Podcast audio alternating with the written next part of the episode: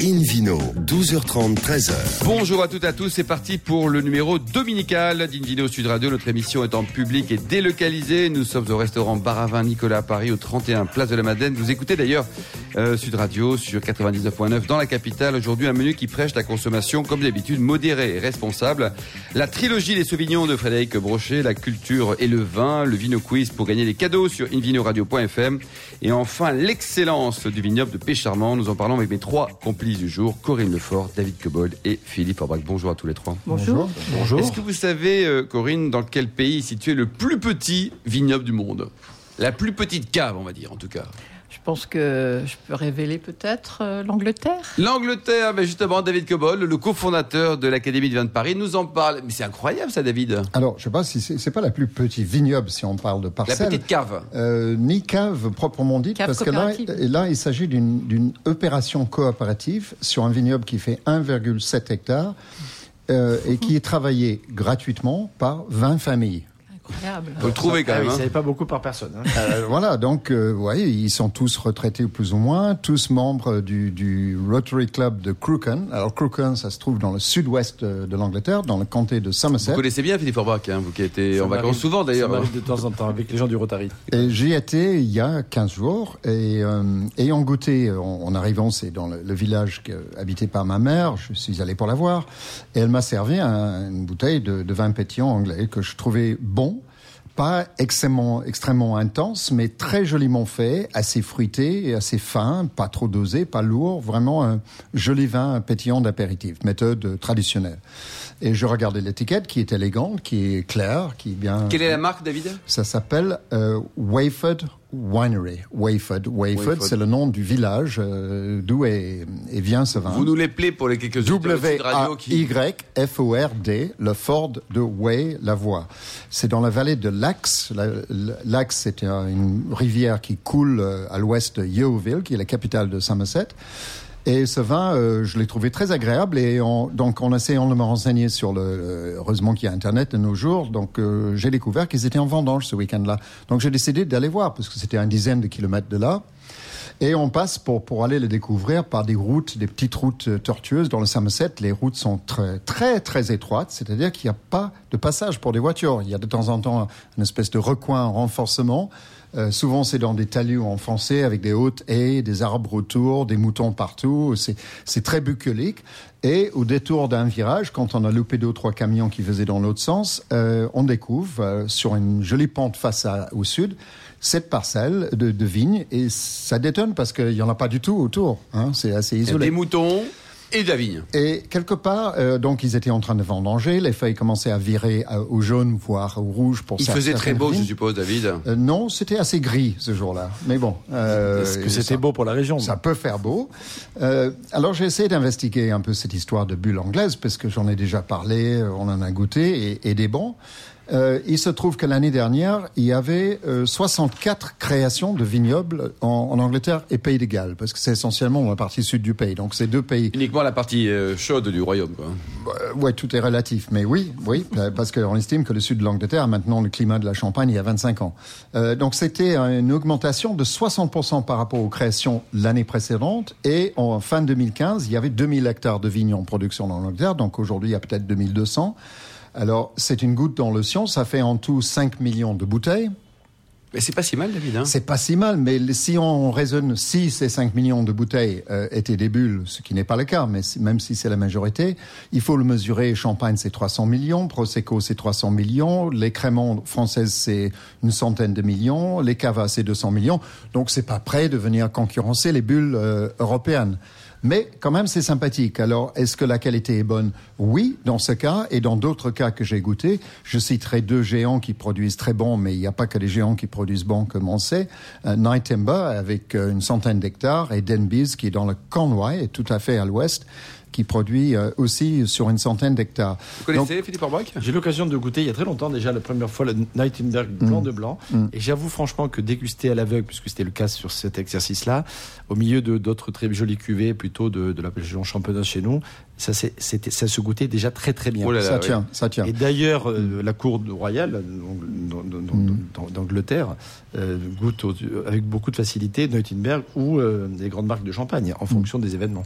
Alors, je crois qu'il faut, il faut aussi dire, alors il y a, il y a deux choses là-dedans. Il y a la tendance générale, et là c'est quelque part une illustration d'une volonté d'amateurs de vin de décider, mais pourquoi pas faire un vignoble Un des quatre membres fondateurs est, est agriculteur et a donné le terrain. D'ailleurs, ils vous ont assez bien choisi parce que c'est assez pentu face au sud, donc ça mûrait. 100% pinot noir, ce qui est assez rare. En général, il y a du chardonnay aussi. Euh, et puis, je trouve que ça, quelque part, ça excite la curiosité des Anglais qui sont déjà des amateurs de vin pour une bonne partie. Boire leurs propres produits, c'est toujours sympathique. Euh, ça ne va pas détruire le marché des, champagnes. Et les vins ne sont pas bradés de surcroît, parce que ce vin-là, il est vendu dans la boutique du, village euh, où habite ma mère, 25 livres, ça veut dire ah, quand même. 28 euros. Euh, c'est plutôt autour de 40 euros. Euh, donc c'est le même prix, euh, c'est au même prix qu'une grande marque de champagne en Angleterre. J'ai vérifié sur les, sur les rayons du supermarché voisin. Veuve Clicquot doit être à 42 et Bollinger à 45 euh, chez un Waitrose. Les, les voisins sont prestigieux tout cas, au niveau du prix, quoi. Ben, on cible clairement le, le, haut du marché parce que je pense que bon, le terrain n'est pas donné, même s'il est moins cher que la champagne. Et à titre d'exemple, je rappelle que la maison Tétinger vient d'acheter une soixantaine d'hectares dans le sud-est d'Angleterre, dans le mm. Kent, euh, a commencé à le planter en association avec son, son importateur. À surveiller donc David, hein, qualitativement. Ben, c'est oui, c'est une bonne initiative et c'est quand même très sympa de voir beaucoup de familles en faisant ça pour, pour l'amour du vin. Pour l'amour du vin. Merci David Cobol. Une vidéo Sud Radio accueille maintenant Frédéric Brochet pour nous parler de sa trilogie de Sauvignon. Bonjour Frédéric. Bonjour. Alors les auditeurs de Sud Radio vous connaissent bien car vous animez depuis plusieurs années des chroniques dans notre émission et aujourd'hui vous êtes là avec votre projet personnel. Alors racontez-nous, vous êtes docteur en onologie, le vin chez vous c'est génétique, la famille était déjà de, de la partie si je puis dire Alors je suis tombé dedans quand j'étais petit dans une, dans une barrique de vin blanc et probablement de Sauvignon. Et donc effectivement j'ai euh, capté le virus euh, du, du vin quand j'étais très jeune, donc dans une région totalement euh, insolite ou improbable, qui est donc le département de la Vienne près de Poitiers. Ça aurait pu être l'Angleterre.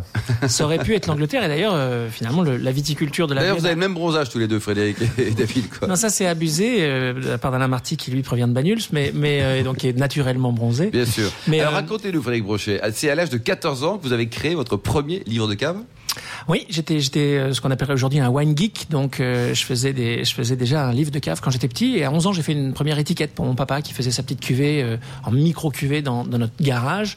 Et donc j'ai été effectivement très très intéressé par ça. Et après j'y ai consacré ma vie donc avec un Et votre entreprise vous l'avez créée en 1995, c'est ça? C'est ça, il y a déjà un peu plus d'une vingtaine d'années. Comment elle s'appelle? Alors elle s'appelle Ampélidée, le nom vient du grec Ampelos qui veut dire la vigne. Et la terminaison latine veut dire ce qui vient de la vigne. Donc ce qu'on produit c'est essentiellement euh, du vin. Ça vous a pas du tout échappé. Et vous avez racheté la cave du Poitou en 2014 C'est une belle aventure, ça C'est ça. Donc c'était euh, en fait au bout de, on n'aurait jamais imaginé en, démarrant ce projet qui était un projet purement de passion avec euh, mon papa et, ma maman, simplement de, de, on va dire d'officialiser notre petite vinification du week-end. C'était ça le, début du projet un en peu comme en Angleterre, David, vos copains quoi. Voilà. Et donc la première cuve qu'on a achetée, c'était une cuve de 500 litres, voilà. Et aujourd'hui, on a on a 45 000 hectos de capacité. Donc on est on a franchi un certain cap. On s'est multiplié, on s'est multiplié par 10 000 en termes de, de, de volume manipulé. Donc c'est assez, euh, assez curieux. Et c'est vrai que le, le, notre région a un, gros potentiel qui est souvent, euh, bah, on va dire, qui, qui a, qui a c'est pas très connu ça, les, les vins du Poitou. Alors euh, les, les, les, anciens, ceux qui connaissent Paris des années 80, euh, auront le souvenir des bouteilles de Haut-Poitou, de la, de la cave. Ah ben, vendu chez Castel, Philippe Moi, moi, moi j'en ai vendu. En tant que caviste, j'en ai vendu. Et moi au restaurant, j'en ai eu dans, dans cette belle époque de Est-ce qu'il vous en reste des 92 Parce qu'il paraît que le millésime 92, c'est intéressant. J'ai goûté récemment la bouteille euh, du siècle, mais du XXe siècle, peut-être pas du XXIe siècle. C'était effectivement un gamay de 92. Et alors, et qui était goûté comment alors Finalement, euh, malgré tout ce que nous avait, euh, euh, malgré toutes les mises en garde. Oui, parce que le vigneron était assez affable à l'époque. Mais finalement, le, le, vin se dégustait bien. Frédéric Brochet, cette bouteille-là était, était On revient vers vous. Donc vous avez différentes marques pour différents positionnements, c'est ça, Frédéric? Effectivement, on est on est présent donc avec la marque Ampélidé, avec la marque Brochet qui est celle de mon nom, qui qui elle s'est beaucoup développée en Suède où c'est le premier vin français blanc vendu en bouteille dans ce pays, donc avec presque un million de bouteilles et, et l'équivalent puisqu'il y a une grosse consommation consommation est- a lieu en bag-in-box, donc le- presque l'équivalent de, de 2 millions et demi de bouteilles. Quand même. Donc des volumes très très substantiels. Euh, et puis aussi la marque Marigny qu'on utilise et qui est d'ailleurs bien bien distribuée dans Paris, qu'on trouve dans de nombreux nombreux cafés. Euh, et enfin une marque de vin euh, de vin sans sulfite qui s'appelle donc Alias pour aussi désigner Alias, un autre notre type. Alors, votre actualité, c'est cette trilogie de Sauvignon. Alors, qu'est-ce qui vous a pris? Expliquez-nous ce que vous avez déjà essayé de créer, là. Alors le Sauvignon, c'est c'est c'est ma passion, ça représente l'essentiel de notre production, et donc on décline déjà les Sauvignons dans, dans plusieurs cuvées, et puis on a récemment euh, on, euh, opéré un peu comme tout le monde une déclinaison de terroirs, donc avec des origines différentes, des terroirs de silex, des terroirs d'argile qui proviennent des différentes communes de la Vienne. Ça c'était pas très original, mais moi je suis un vrai passionné de la vinification, c'est ce qui m'amène toute ma vie. J'ai grandi dans une cave plus que dans les vignes, et donc c'est vraiment la fermentation qui me met en transe, et donc euh, je, ça me passionne et toute la manière avec laquelle on peut conduire la vinification, la manière avec laquelle on peut conduire les levures, me passionne.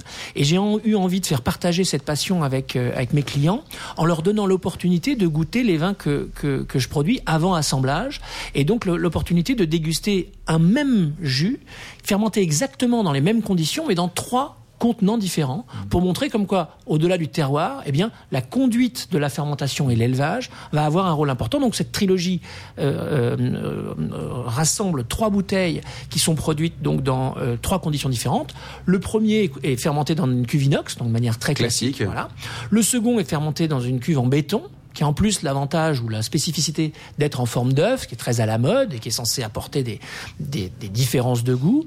Et puis euh, le dernier est fermenté dans une euh, barrique de chêne euh, neuf, et là aussi qui va apporter. Et là, une- les différences, c'est-à-dire que le vin, in fine, Frédéric, d'abord, on, on peut pas se tromper, c'est-à-dire que c'est trois goûts différents. C'est trois goûts différents. Et donc ça c'est très intéressant de voir que les choix que font chacun des vignerons de fermenter dans l'inox, dans le béton ou dans le ou dans le bois sont extrêmement engageants pour la qualité finale du Ouais, produit. c'est que la matière première est identique dans les trois cas. Exactement. Donc on, intéressant. on- on lance, en fait, on lance la fermentation dans une grande cuve, hein, et, et on- on- ensuite on, on ensemence, on va dire, on, on répartit cette même cuve dans les trois contenants. Et combien ça va coûter, donc, le, le coffret avec les trois bouteilles, Frédéric Brochet? Alors les trois bouteilles coûtent 90 euros, et c'est vraiment une vraie expérience. Et on peut les trouver accès- où, alors?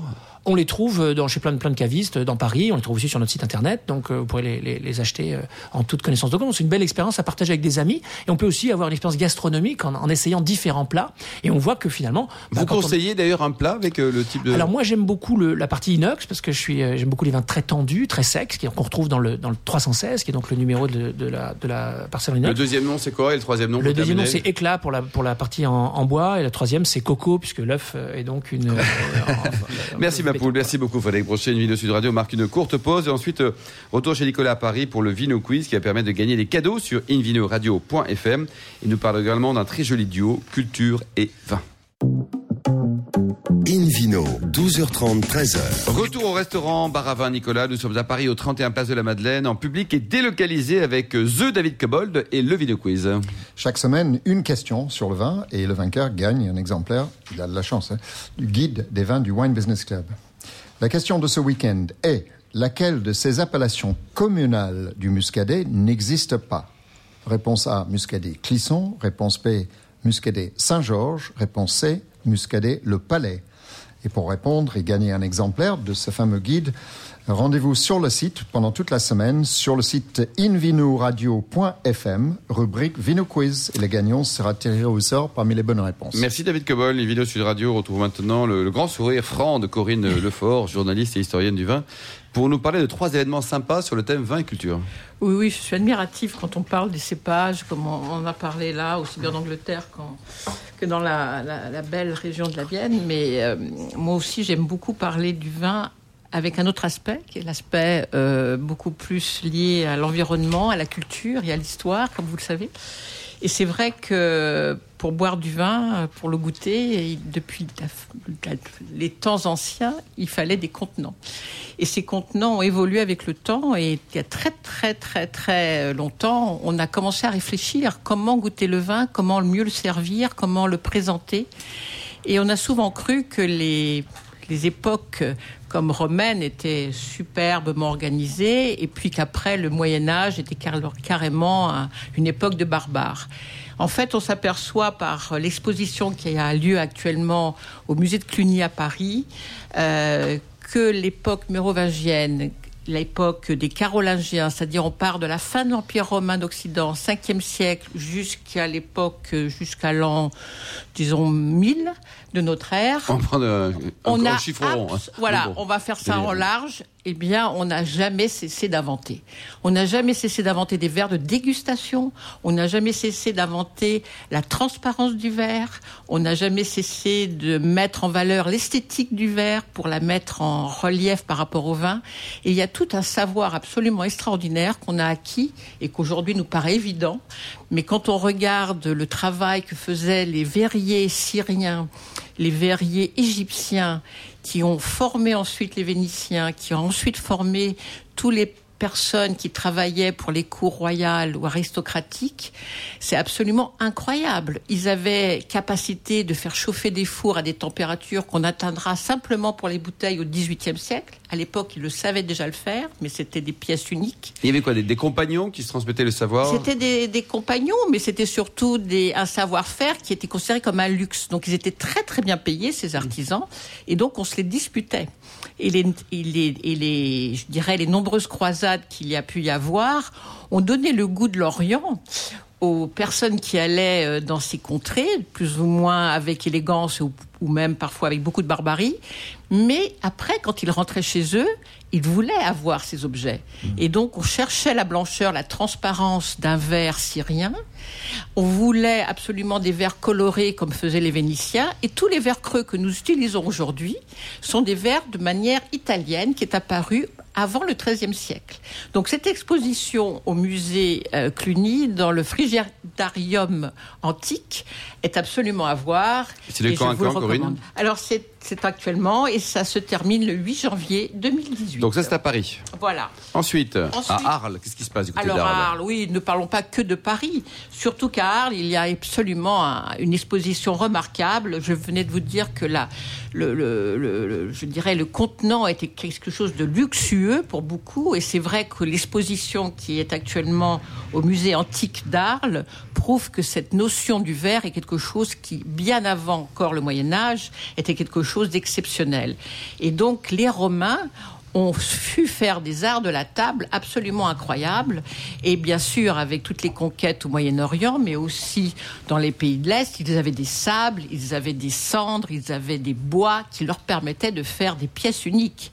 Et le trésor fabuleux de, qui a été présenté à Arles, au musée antique, nous prouve qu'il n'y a pas que les verres, il y a aussi l'argenterie. Et cette argenterie, parce qu'il faut bien savoir que pour beaucoup dans l'Antiquité, l'argenterie était une forme de, pour désinfecter le vin ou les boissons. C'est pour ça qu'on offre aux enfants des gobelets en argent, parce que l'on met dedans de l'eau et c'est censé les protéger des maladies.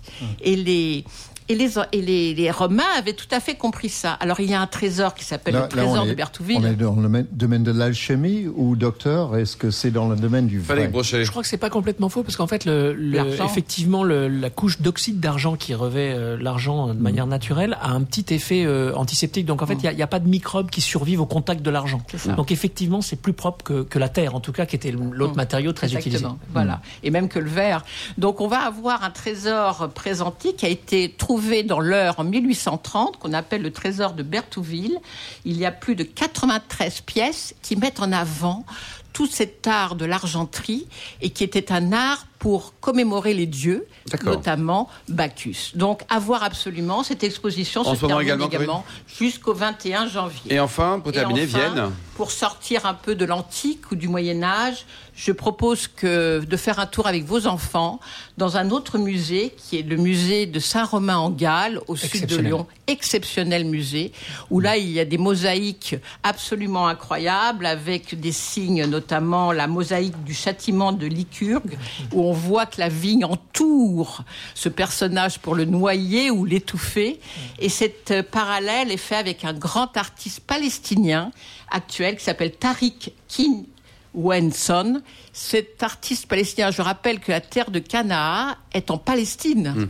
Donc il y a un lien très fort et il refait, il reprend des motifs des antiques mosaïques pour faire des œuvres actuelles. Donc à voir absolument.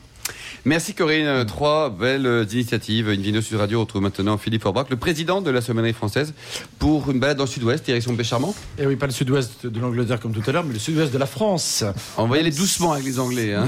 Même si cette région, la Dordogne en particulier, a été occupée et, aujourd'hui encore d'ailleurs habitée. Aujourd'hui, c'est plus occupé, mais habitée par un certain nombre de. de ah oui, l'anglais pousse très bien là-bas. Exactement. tout ça, oui. Alors autour de, autour de la commune de Bergerac, il y a un certain nombre d'appellations, y compris l'appellation éponyme, mais il y a une petite appellation qui couvre à peu près 400 hectares qui s'appelle le Pécharmant. Alors le, le nom peut faire rêver, peut, peut, évocateur en tout cas de, de, à la fois de pêche, c'est le type de sol, et d'Armand qui fut l'un des propriétaires, c'est au XIIIe siècle, et donc c'était effectivement le, la terre de ce fameux Armand qui est devenu le pêche Armand, aujourd'hui euh, célèbre. Et qu'est-ce qu'il est devenu Armand alors, alors ben, Au XIIIe siècle, il est devenu, on, a, on a, beaucoup fêté. On l'a trouvé chez Cro-Magnon à Totavel. Voilà. Et euh, voilà, et on pense à lui régulièrement. Il a amélioré la terre. Chaque, chaque fois qu'on boit du pêche Armand, on goûte un peu euh, à, à, à, ses souvenirs, c'est ça que vous voulez dire, mon mm. cher mm.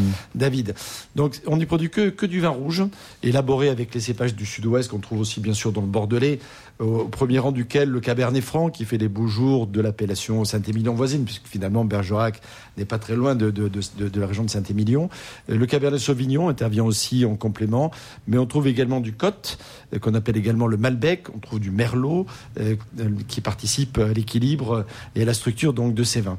Alors, qu'est-ce qui fait la spécificité quelque part effectivement de ces vins de Pécharmant par rapport aux autres vins de Bergerac, mis à part ces, ces repères historiques, c'est peut-être euh, la couche d'argile ferrugineuse qu'on peut retrouver également d'ailleurs sur le plateau de Pomerol, dans les beaux terroirs, qu'on appelle le TRAN, ici, T-R-A-N, qui va donner la spécificité euh, déjà euh, donc, du, du, terroir et quelque part dans le vin, en affirmant peut-être un peu plus de profondeur, un peu plus de densité que les autres vins de la région de Bergerac. Du coup, ça donne des vins qui ont toujours eu euh, une, une, une, sensibilité gustative à part, c'est la raison pour laquelle il y a une appellation spécifique, et qui donnent des vins qui, qui ont du, du, charme, de la puissance, de la matière, de la longueur aussi en bouche, et qui sont aussi, par rapport aux autres vins de la région, considérés un peu plus comme des vins de garde. Mmh.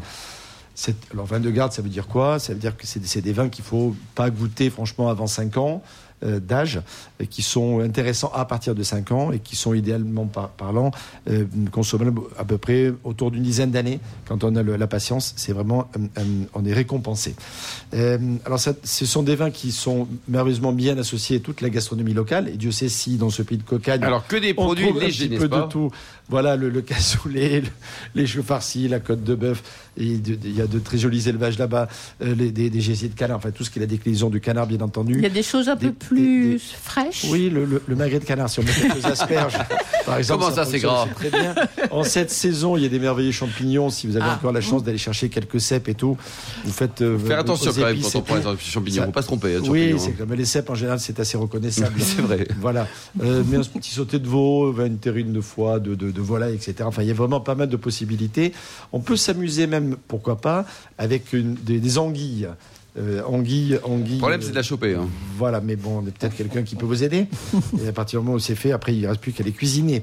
Euh, et donc, ce sont des vins qui, qui se servent plutôt autour de allez, autour de 17 degrés, qu'il ne faut pas hésiter à mettre en carafe en termes de, de conditions de service, c'est très important et, et, très intéressant également. Euh, et, euh, et, qui euh, sont souvent élevés en fût hein, pour pouvoir justement affiner un peu la texture un peu dense du départ. Euh, et donc ça lui donne une patine particulière, d'où le temps nécessaire aussi ensuite à digérer l'élevage et, et, et, le bois. Ils sont alors quelques domaines intéressants. Le château de Biran par exemple, le domaine de l'ancienne cure qui fait des, vues, des, vins magnifiques avec une cuvée l'abbaye qui est juste remarquable, le château de Tirgan, partie des jolis domaines. Le, le, le domaine du Haut Charmant, par exemple, sont également, euh, est également un très joli domaine. Peut-être qu'autour de la table, David, qui, qui, qui a des vues ah. sur cette région, pourrait oui. ajouter un domaine ou deux. Mais voilà, voilà les principaux domaines de cette belle appellation. Très bien. David Cobold, euh, Grunefort, mmh, Frédéric Brochet, vous aimez ces vins Non, je, vous pas mais je, je n'aurais pas cité d'autres et après je sèche un peu. Ouais, c'est vrai. Et c'est pas rapport, une appellation le, que le je rapport quel est des prix, euh, Philippe Forbach Alors, on a des vins important. Les, les premières cuvées sont autour d'une douzaine d'euros euh, en prix public.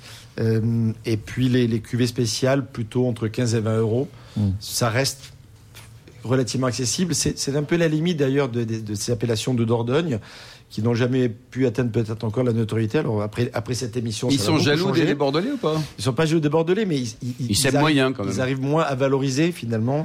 Il y a une que- que- que tradition, c'était des vins du haut pays, donc ils n'avaient pas le droit d'être vendus avant les Bordeaux. hein. Exactement. Donc il y avait toujours ça. Donc J'ai une ça- chute sur de plus Jusqu'à- 40 castes, on va dire, dans le vin. Jusqu'au début du 19e siècle, Ouais. il a chute du privilège de, de Bordeaux, effectivement, c'est, c'est- on faisait des vins. C'est la raison pour laquelle d'ailleurs on faisait C'est des pas à cause des Anglais, ça, quand même. Non, Ah. pas, spécialement. Non, pas, que. Voilà. que. Mais néanmoins, non, mais les, les Anglais ont permis quand même quelque chose, c'est que plutôt que d'aller jusqu'à Bordeaux pour exporter, ils ont créé le port de Libourne et ça a aidé pas mal les gens de la région. Merci beaucoup Philippe Aubrac, merci également à vous tous. Fin de ce numéro d'Invino Sud Radio. Pour en savoir plus, rendez-vous sur sudradio.fr ou invinoradio.fm. On se retrouve toujours en public et délocalisé au restaurant Bar à Vin Nicolas à Paris, au 31 Place de la Madeleine, samedi et dimanche prochain à 12h30. D'ici là, excellent déjeuner dominical, restez fidèles à Sud Radio et surtout respectez la plus grande des modérations.